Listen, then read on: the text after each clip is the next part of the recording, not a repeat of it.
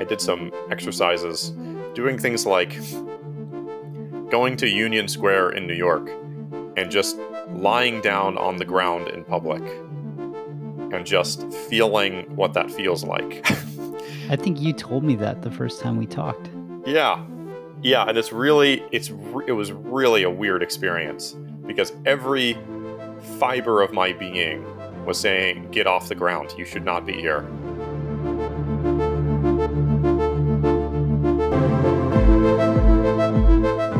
Ben Grynol, part of the early startup team here at Levels. We're building tech that helps people to understand their metabolic health, and this is your front row seat to everything we do. This is a whole new level.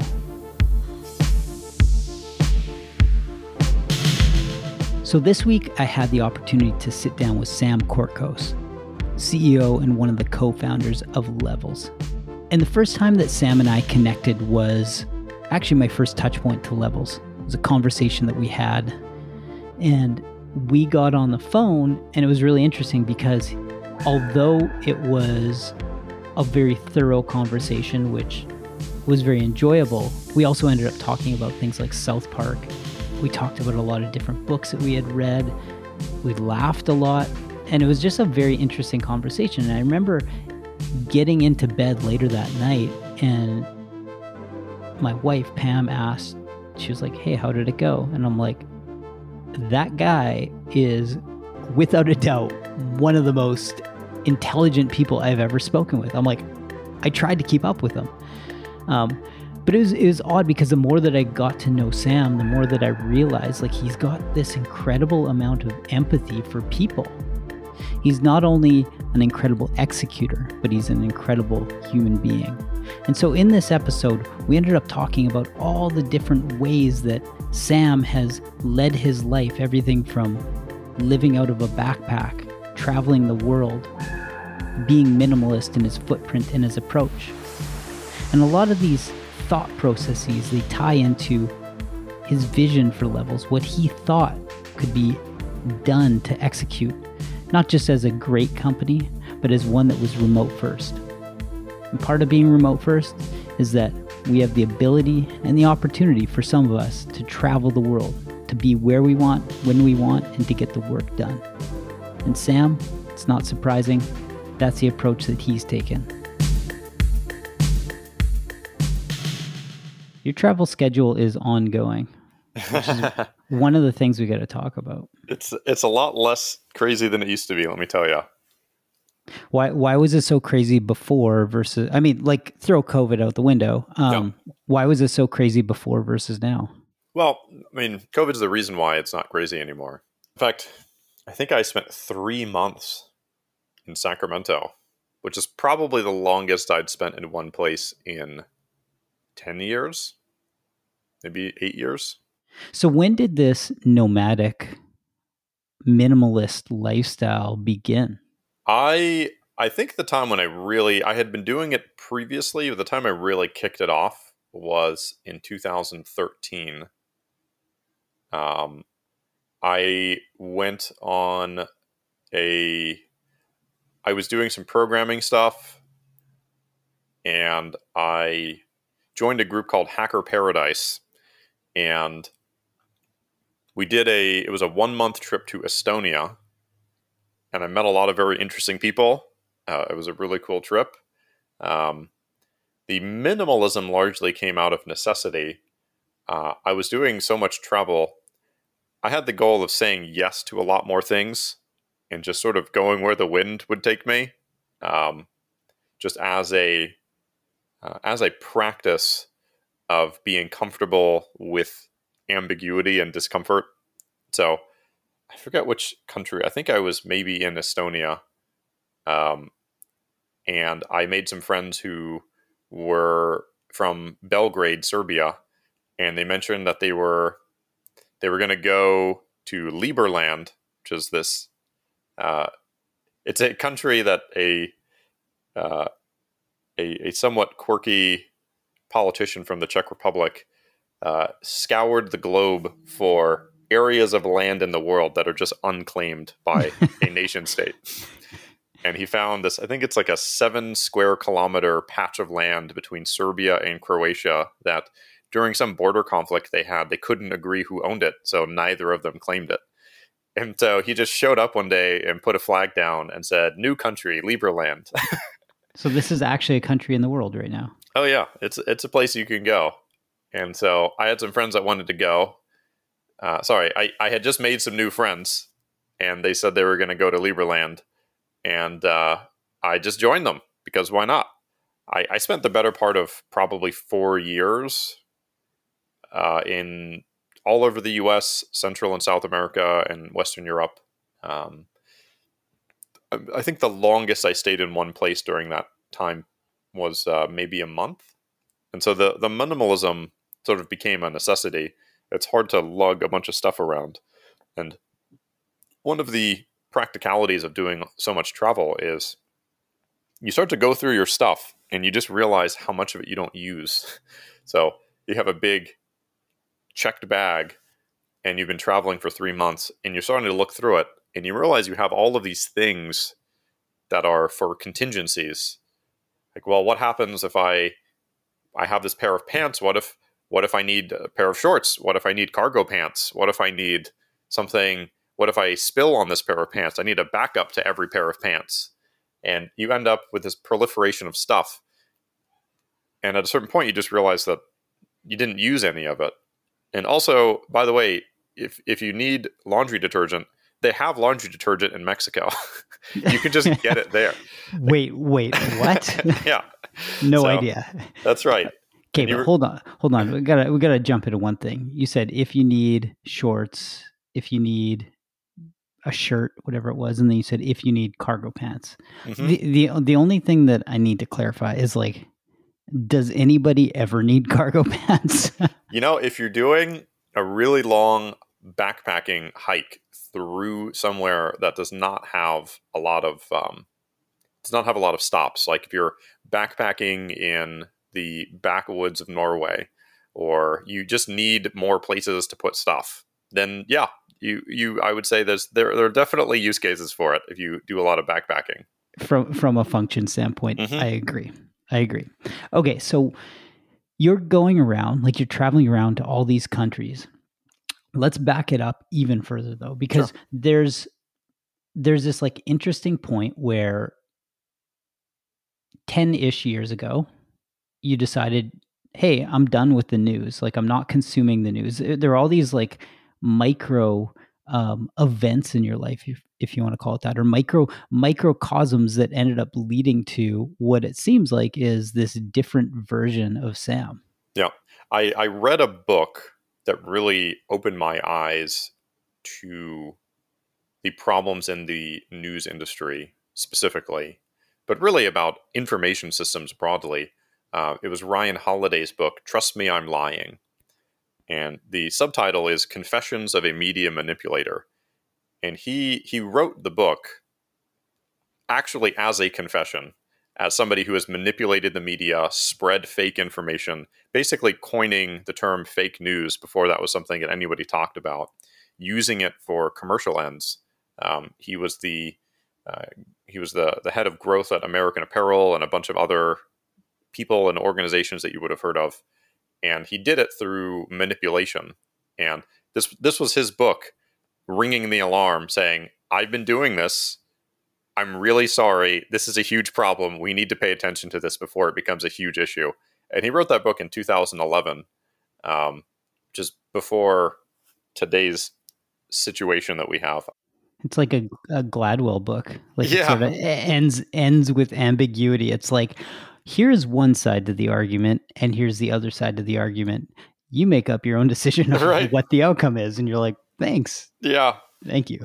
Yeah. And so I, I started to, I, I gave myself a challenge, which was I, I had the goal of, uh, I was, I was also pretty addicted to social media, which I did not recognize at the time. Um, I, I installed an app. I think I had read Tim Ferriss's book, uh, Four Hour Work Week, and he talks a lot about um, time management in that book and just being more intentional and mindful of how you use your time. and so I I installed an app called Rescue Time, which he may specifically recommend in the book, or maybe I found it elsewhere. But uh, I started tracking how I was spending my time, and when I got my first weekly report back, I was I I had convinced myself that I was spending maybe 20 minutes a day on social media, uh, but I was spending hours a day on Facebook. And when I got that report back, it was just staring me in the face. And I started to realize that I had these ticks where I would open up Chrome and I would do Command T F return, and I would open up Facebook and just compulsively. Uh, every time I would walk between meetings or just going to get a cup of tea, I would open up Facebook on my phone and start scrolling. And I didn't realize the cumulative effect of how much time I was spending on it, uh, but also how negatively it affected me. Um, I think in general, we don't recognize the effect that information has on our physical well being. Um, so, what I gave myself the challenge of I would not do any news or social media for one month, and I would try reading books instead. And uh, just a one to one time trade off. And I managed to read eight books that month which is more books than I had read probably in the previous five years. And the thing that was most interesting was just how I physically felt different. My my uh, I felt less tense in my neck. I felt happier in life, and I also didn't really miss anything, which was surprising. Um, the uh, I missed a lot of ephemeral information that really does not matter. And I captured a lot of new information in the form of books, which was actually quite useful and interesting. Uh, it's it's information that somebody spent years of their life synthesizing into a form that you can read. Um, and I, I, ended up really getting a lot of value from that. And I, uh, just broadly speaking, in terms of information systems, I, I I'm not quite sure of the best way to articulate it, but I think in general we recognize that information can have an effect. Um, for example, we we recognize patterns with our eyes, and those patterns affect our physical body in some way. For example, um, your eyes recognize a pattern in the shape of a tiger that's running at you and is going to kill you and eat you um, your body is going to go into fight or flight. You're going to be terrified. Uh, we all probably would agree that being in a constant state of fear and anxiety about being killed and eaten by a tiger is probably bad for your long term health. That is not a healthy kind of stress.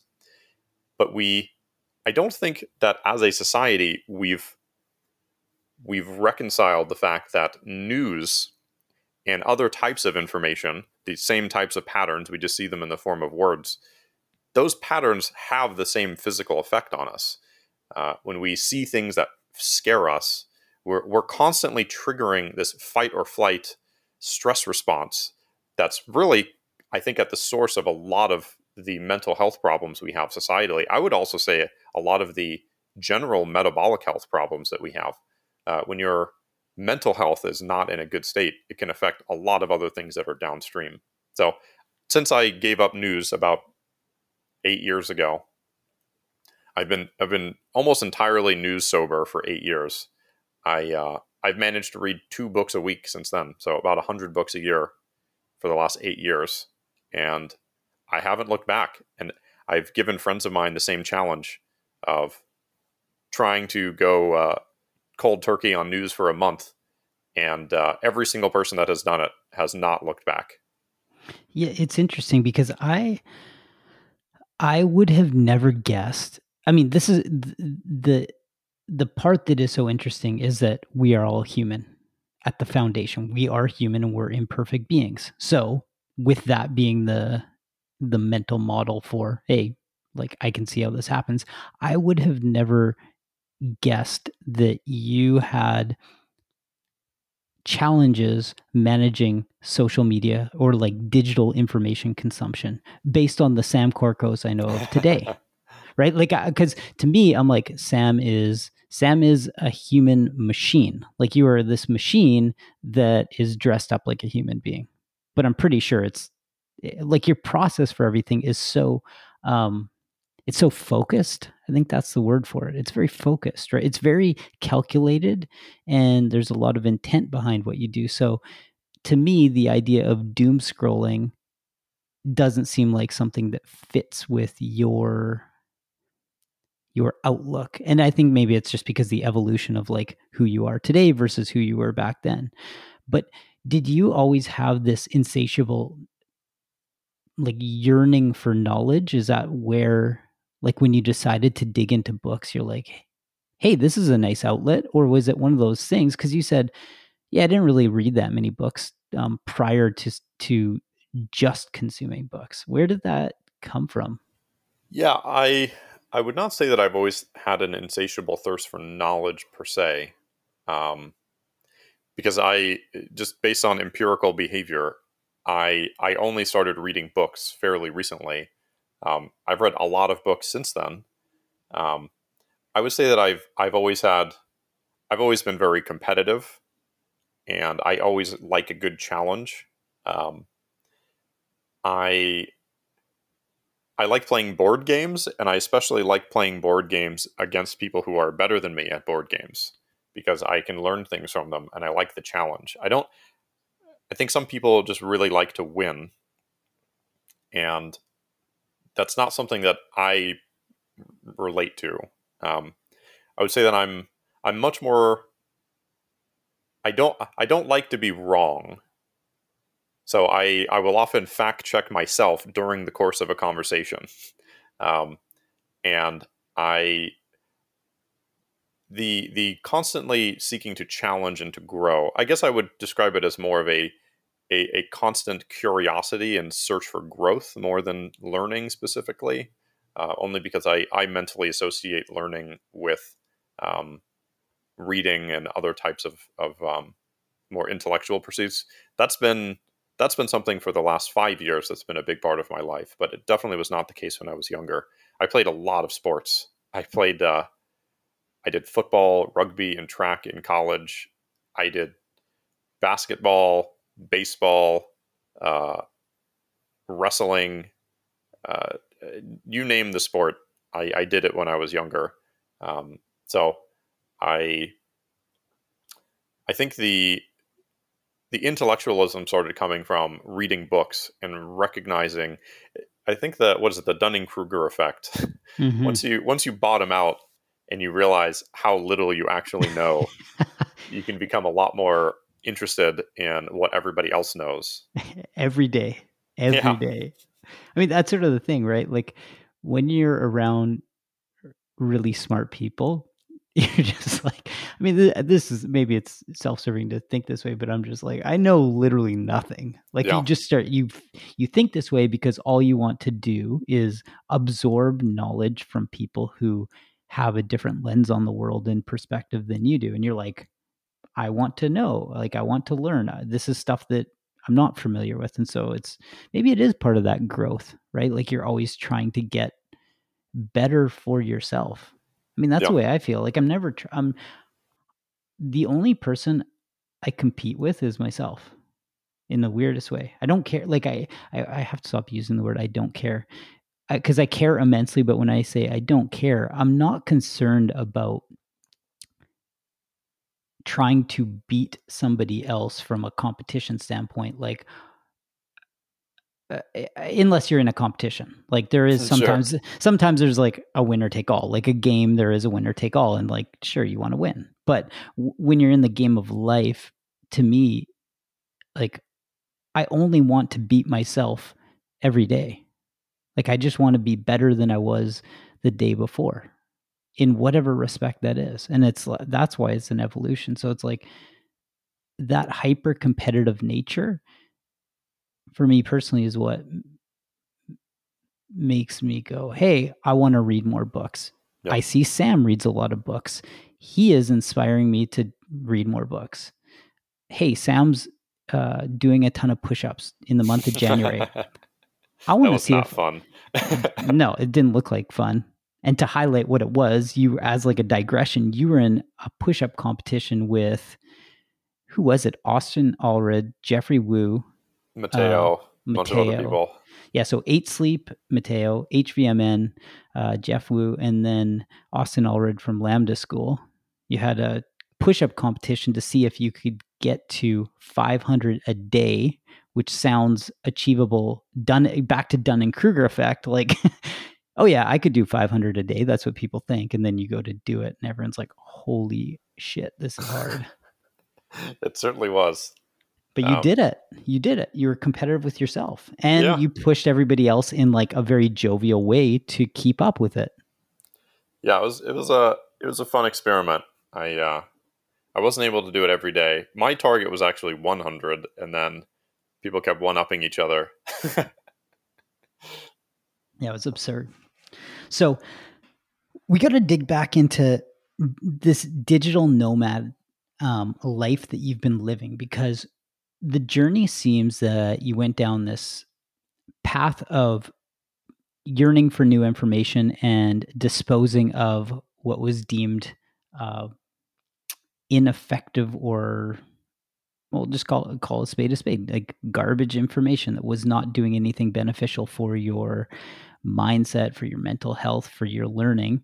You went down that path. And then when was a point that you're like, hey, I'm going to literally travel the world and experience all of these new places and still manage to work and be productive um, and just live life in that way because i think there's a lot of tie-ins to what we're doing today.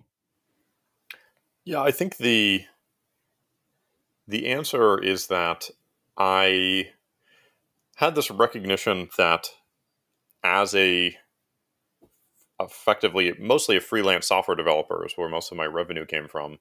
Um, I didn't need to be anywhere in particular, so I could just choose to be wherever I wanted to be, and um, I just went for it, and I really enjoyed it. And I I don't remember there's one of these books that I picked up where they talk about ways to overcome fear. And uh, one is to think through the worst case scenario and work backwards from there. And oftentimes, when you think through, all right, I'm really afraid to make this decision. If I make this decision, what is the worst thing that can happen? And when you spell out the worst case scenario, oftentimes it's actually not as bad as you think it is. It's the it's the ambiguity around what could happen that is actually causing the anxiety. Um, and so that really helped just get over the the emotional hurdle. Um, I think also I did some exercises, just again in some of these other books. Um, one in particular was around recognizing feelings, which sounds pretty elementary, and you'd think that even children should be able to do this, but um, I was surprised at how useful and productive it was.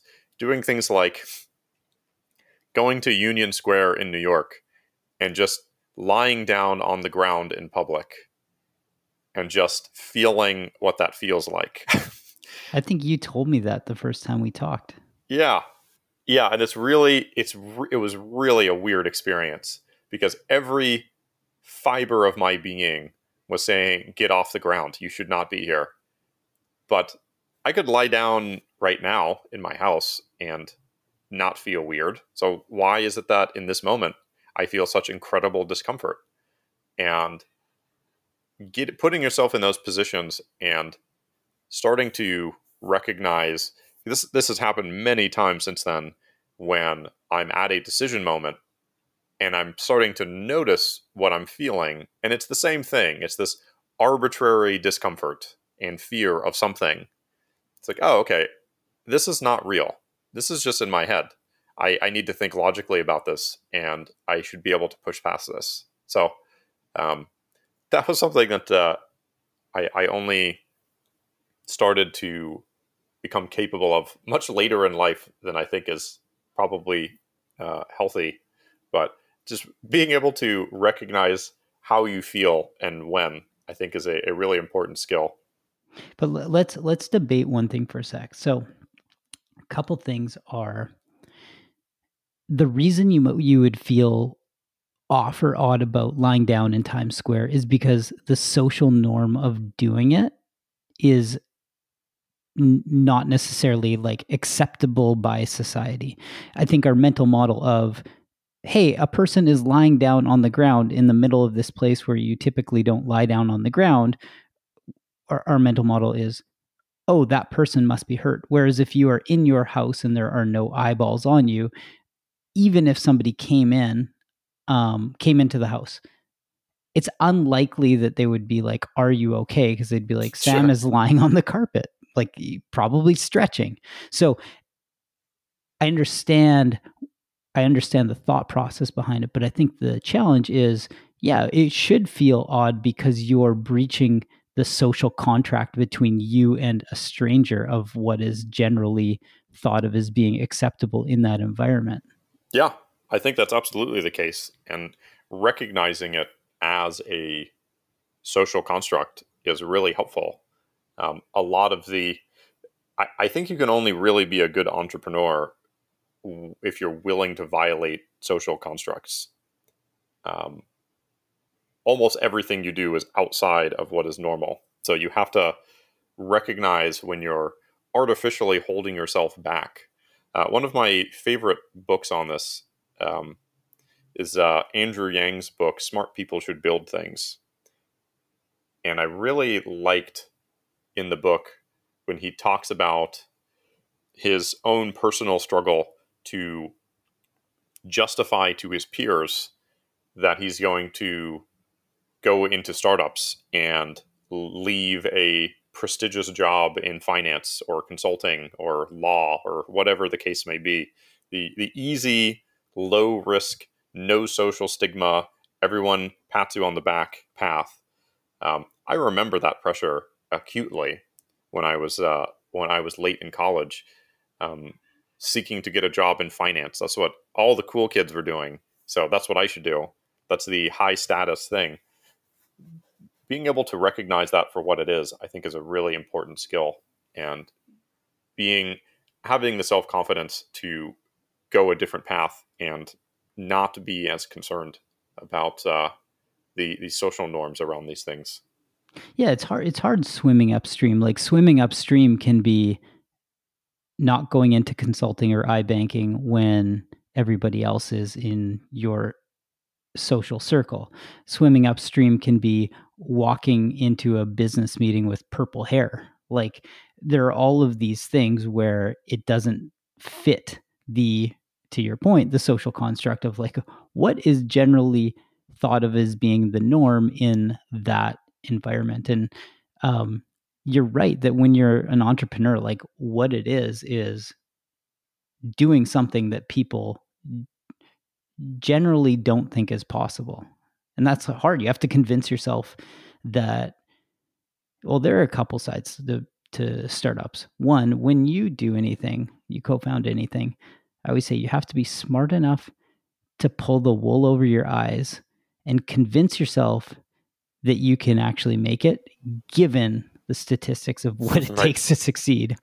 But Which you have to be favorable. yeah, but you have to be stupid enough to convince yourself that you can do it given the chances of success, right? So it's like right. equal parts smart, equal parts stupid. But um and I'm being quite colloquial about it. Um but it's yeah, you're you're really you are swimming upstream. You're you are going against the grain to do something that's big and difficult. And the harder the problem space, the bigger the problem space, the more, in our case, the more regulation and barriers to entry, the harder it is. And that's where like the fun comes in, is that it's it is a challenge, but it's also something that's really meaningful.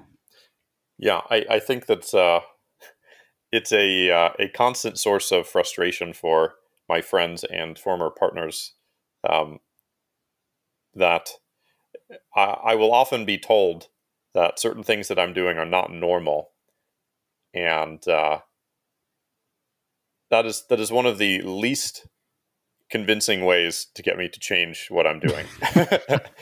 normal is not what I'm shooting for. So saying that what I'm doing is not normal is uh, is not going to get me to change what I'm doing.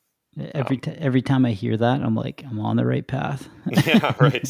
I'm like, if I the second that something is normal or average, I'm like, oh, where did I go wrong? What what got screwed up? Right. Exactly.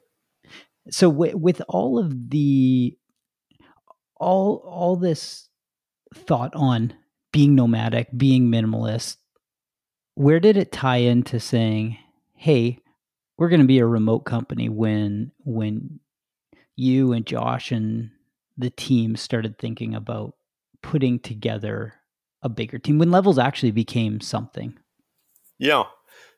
It was pretty clear to me that i wanted levels to be a, a remote first team from the beginning um, josh was on the fence because he had never worked in a remote environment before but i'd been doing it for so long um, that I felt like I had a pretty good sense of how to do it effectively.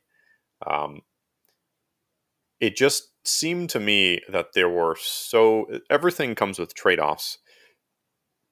There were so many advantages to being remote that the the cost benefit just seemed really obvious if you build the company intentionally being remote from the ground up. One of the challenges that companies run into is they start out as a co-located team and then they allow remote and then you end up with this second class citizen type mm-hmm. of employee um, and your processes don't really support remote and everything starts falling through the cracks um, i one of the most obvious things that being remote allows is you have access to the most talented people in the world you're not geographically isolated to one geography you have access to two or three orders of magnitude more people. Uh, the other is that if you different types of companies are probably better or worse suited for remote. Um, I'm a programmer by background, and one of the things that I really, really appreciate about remote work is that it gives you a lot of control over your calendar and it gives you a lot of deep focused time and as a programmer, all you want in life is to not have meetings and to just be able to think deeply and solve hard problems um, and to ship a lot of code. And if you're a remote software team, you can totally make that happen. You have a lot of control. You're not forced to be in the same region as everybody else, uh, to come to the office, to deal with multi hour commutes, uh, you don't have to worry about somebody coming over and tapping you on the shoulder and pulling you into something. You can just focus on what it is you need to do. So I think for software teams in particular, remote is a, a really, really effective way of allowing developers to be incredibly productive, uh, especially if you structure it that way. And it's the other nice thing about it is that it enforces good habits. So uh, to do remote effectively requires a culture of documentation.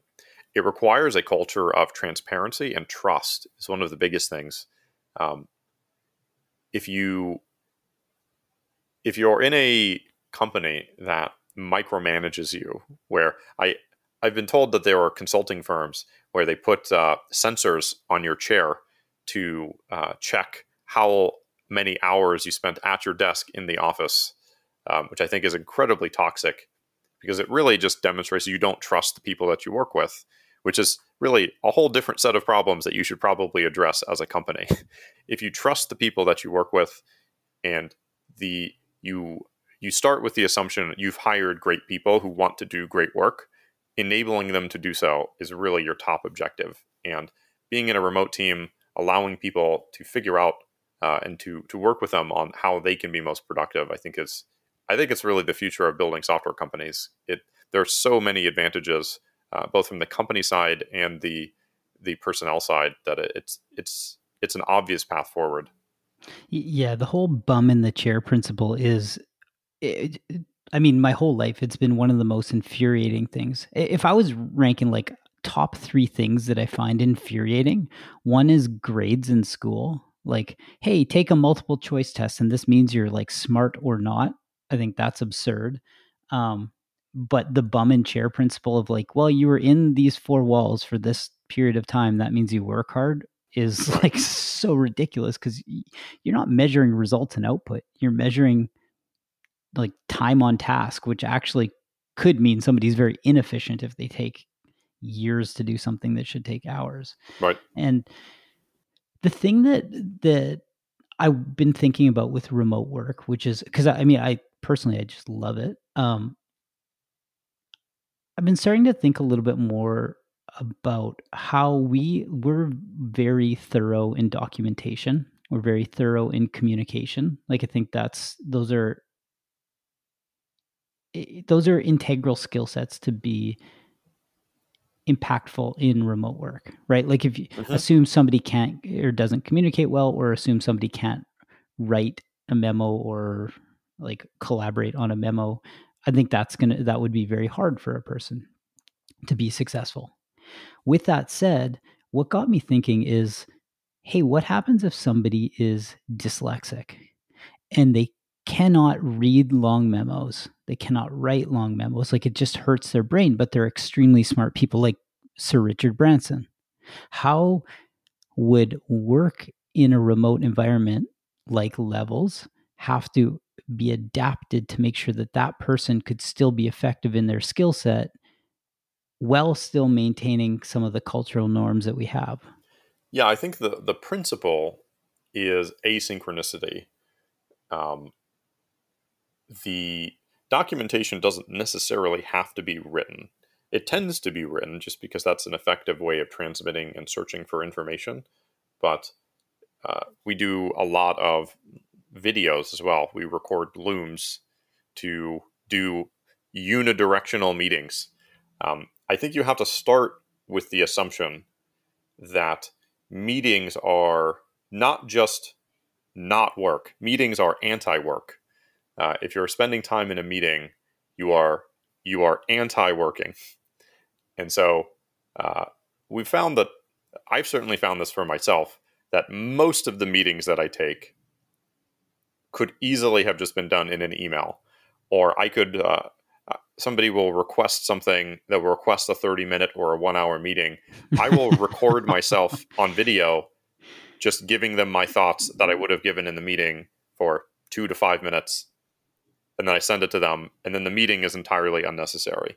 Um, and I did it on my own schedule when it was convenient for me, and they read it when it was convenient for them.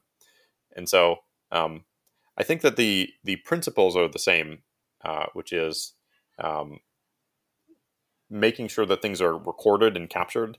This happened yesterday. Uh, I uh, I had some thoughts. Instead of calling for a meeting with Casey, I just recorded a five minute video of me talking about the thoughts that I had. And somebody completely unrelatedly asked for some information on our thought process around this particular thing. And Casey just used the video that I sent her to explain it instead of her jumping on a 30 minute call to then explain the same thing that I was just explaining. It, it's all about information scalability. So, um, documentation doesn't necessarily have to be the in the form factor of a written memo. There are many ways that you can achieve the same goal. Yeah, I, I love being asynchronous. I think it's so effective because we set the expectation and the precedent that if you are at Samming on Slack or whatever channel it is over and over at Sam, uh, can I get your feedback on this? You're like, is the house on fire? Like, what are you doing? Right? Like that's we've set this precedent that like that is not the way to communicate by um trying to break people's workflow and attention for something unless the house is on fire. Example is yesterday i was on a call and somebody went to go look at the site and they're like hey the site's down. So i at andrew on slack right alerted him and the engineering team. Those are times where it's like, okay, probably acceptable. But in general, being asynchronous, we get so much more done. And then to your point about having meetings, the meeting becomes this opportunity to eh, transform information when appropriate, but also carve out time necessary to connect for five or 10 minutes, whatever it is, in addition to actually going over information.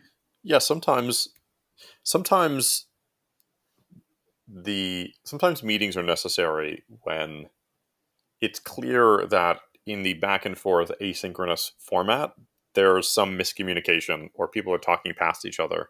Um, this has definitely happened to me where I write something and then the person who I'm writing it to responds, but it feels like they're answering a different question. And I somehow was not able to communicate effectively what I meant. And so sometimes these types of sometimes their their meetings are useful for alignment on what is it that we actually mean. Uh, what what are the words that we should be using? Because clearly the words that I proposed are different than the way that they were interpreted. So that's another good use case for meetings. It's just clarifying when things are confusing. But oftentimes it's helpful to even record those and use those as an artifact for future people where when they want to see why we made a particular decision to be able to see the entire process can often really really be helpful yeah there's nothing worse than trying to have a synchronous conversation through text when it takes like it ends up being such an inefficient use of time somebody's going back and forth and you're just like why are we doing this through text? Like the i mean uh, last week i think it was last week um josh had texted me on friday shortly before forum and he was like hey um when you're talking about revenue it was something like that when you're talking about revenue um do you want to chat more about xyz and so then i texted him back and i'm like I'm uh to cl- like I need further clarification on like what this text means. Do you have a couple minutes to like just chat on the phone about it? Because it would have been so inefficient to be going back and forth. Like this is what I actually mean, and it was very beneficial to talk, nod our heads virtually, and be like, "Yep, we both are on the same page about what the intent and the outcome will be." And so it was just like hey, that's that was a good solution because we we were both like in the conversation at the same time. We were both distracted at the same time. Good use of time as opposed to like taking 15 minutes to figure out something that you can do in a couple.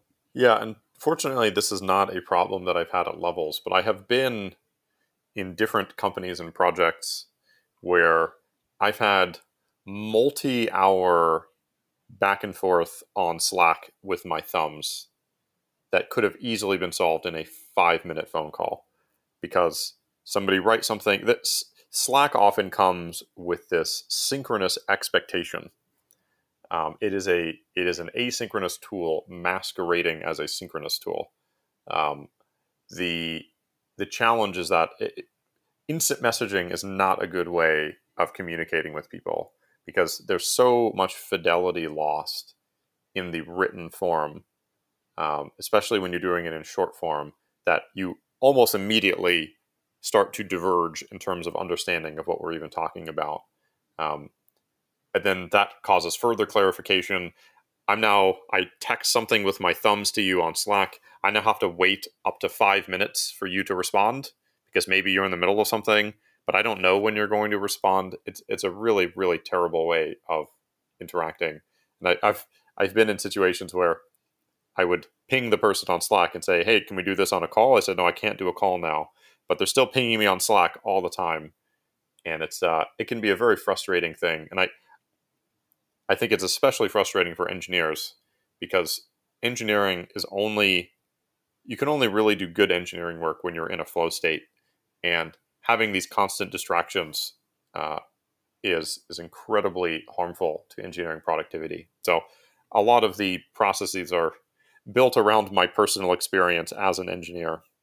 Yeah, I would I would argue that it's I don't think anyone can do good work. Um, never mind just engineering. I think anyone who's trying to do focused work, like writing a memo, that takes focus. That can that is that is an initiative of turn off email, turn off text, turn off Slack, dig in for 30 minutes of uninterrupted or X period of time of uninterrupted work and do great work. But it is not going to be efficient to spend an hour doing that and then some email or text pops up and you get out of like you get into such a great flow state when you're doing work like that. And it's you just can't you can't be distracted. I mean there's honestly i think i would rather watch paint dry and i'm not even joking i would rather watch paint dry against a wall than sit there watching the ellipsis at the bottom of like yeah sure slack or a text conversation where you're like this is painful unless it's eh, a quick back and forth that is two or three minutes of I'll be there at this time, work for you, done, boom, like easy. That's fine. But not these, as you suggested, these like three hour distraction um, threads that pull you away from doing any meaningful work in a day and then back to the bum in the chair conversation. That's what a lot of people are doing. They're like, oh, I worked so, I was at the office for 12 hours today. And you're like, yeah, you had nine hours of watching an ellipsis at the bottom of some platform. That's all you did. You didn't do real work. Or you were in meetings, like you were in these like eight person meetings with no agenda and everyone's trying to sound important and get their thoughts heard and then people who actually have reasonable things to say or beneficial like value to add don't get heard because the airspace isn't shared. And so you're like hmm doesn't sound very efficient to me. Yeah definitely. So when like the decision to go remote was prior to covid right? Yeah, yeah we so started that was, the company as remote yeah and so this is like December 19, January 20, around that time when things started ramping up further and further. Yep. And there was this really interesting thing that happened where it was sort of the world against Jason Fried in Basecamp. It was the world against, like, or we'll say um, Zapier, we'll say uh, GitLab. Yep. Yeah, GitLab. Like everybody who has been remote only, like a only a remote company, not this hybrid model. And so everyone's like, ah, that doesn't work. And it was this big social debate in, especially in the tech and startup world. But then COVID comes along and everyone's scrambling to figure it out. And I think levels, because of the position that we were in, we're a new company, small team, the principles were being developed as far as hey here here's the process here the platforms we work on. I think that we got great tailwinds from building a remote culture over the course of this past year.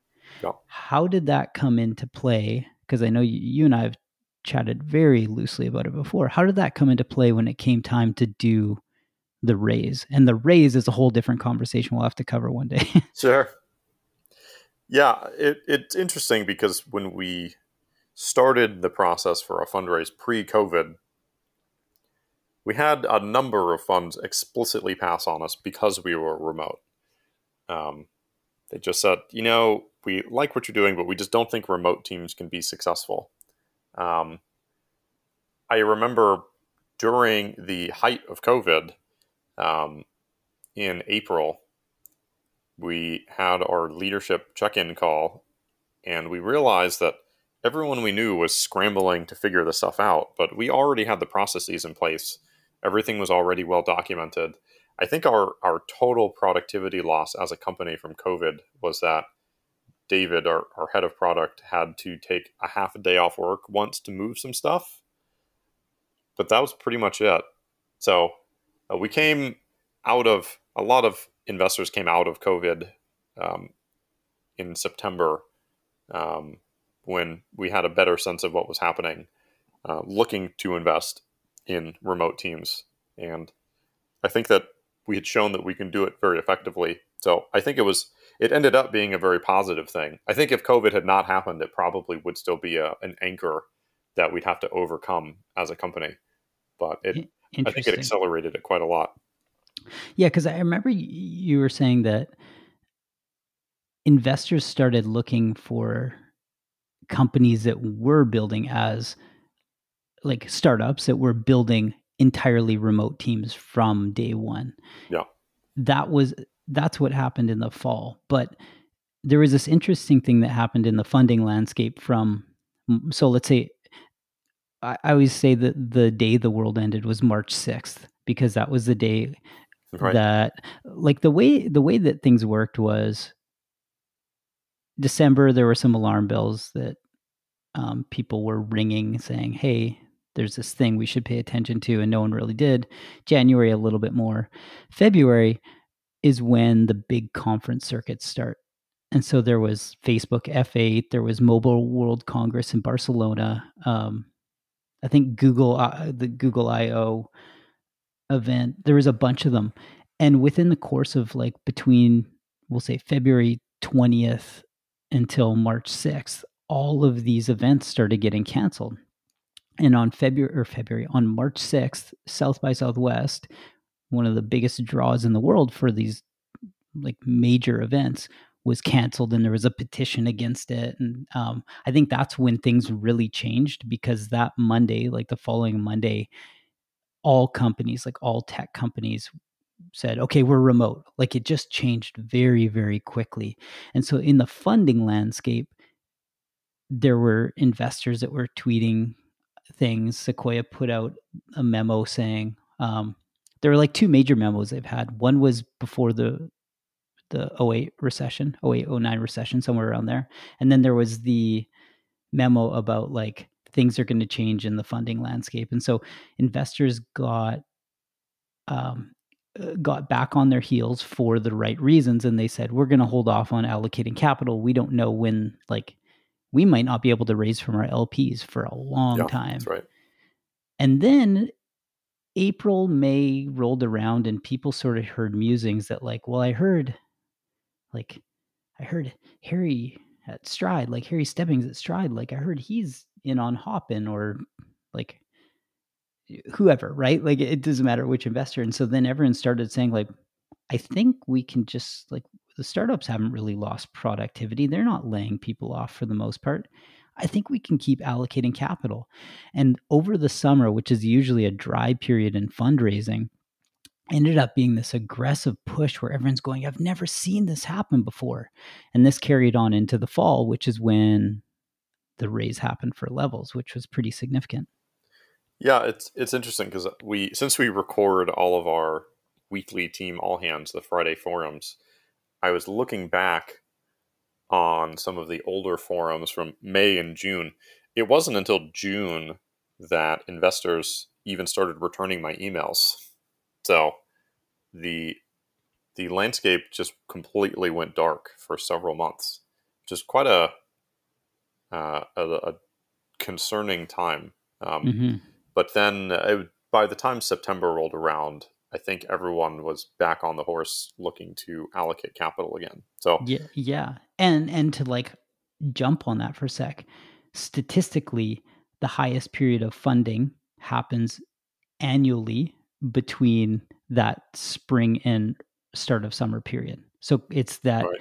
like the we'll call it tail end of March, but April, May, June. Like that is statistically when the the most funding is allocated to startups in the period of a year. And so for that not to happen was a really interesting thing when it comes to venture capital, um, even people that were like no one was taking on debt either. Now I think people are like, yeah, I'll do a debt raise. Why not? Right. So when when you went to go raise a round in the fall, things started heating up because there was more traction and awareness for levels. The the approach the company was taking to being built was different than other startups. The space was very interesting and we'll call it frontier tech. Um, and the TAM, like the total addressable market globally of this problem space is like we have to use the word unknown because it's really it's very hard to be empirical about what the actual TAM of this is. Really it is. Yeah, I mean it's tricky when you're effectively creating a new market. Um, you don't it could be anywhere from zero to some very very large number. You don't really know. Um, so yeah, it's definitely you have to make your bets when you're starting a company on what are the things that you assume to be true that other people do not think is true. That is the the nature of a startup. Because if everybody knew it, it would already exist. So our our bet was that there was a market for this, and uh, so far that that seems to be a correct bet. But these things are all. Uh, I I think of this as still very early stage and uh, we still have a long way to go before we solve the metabolic health crisis.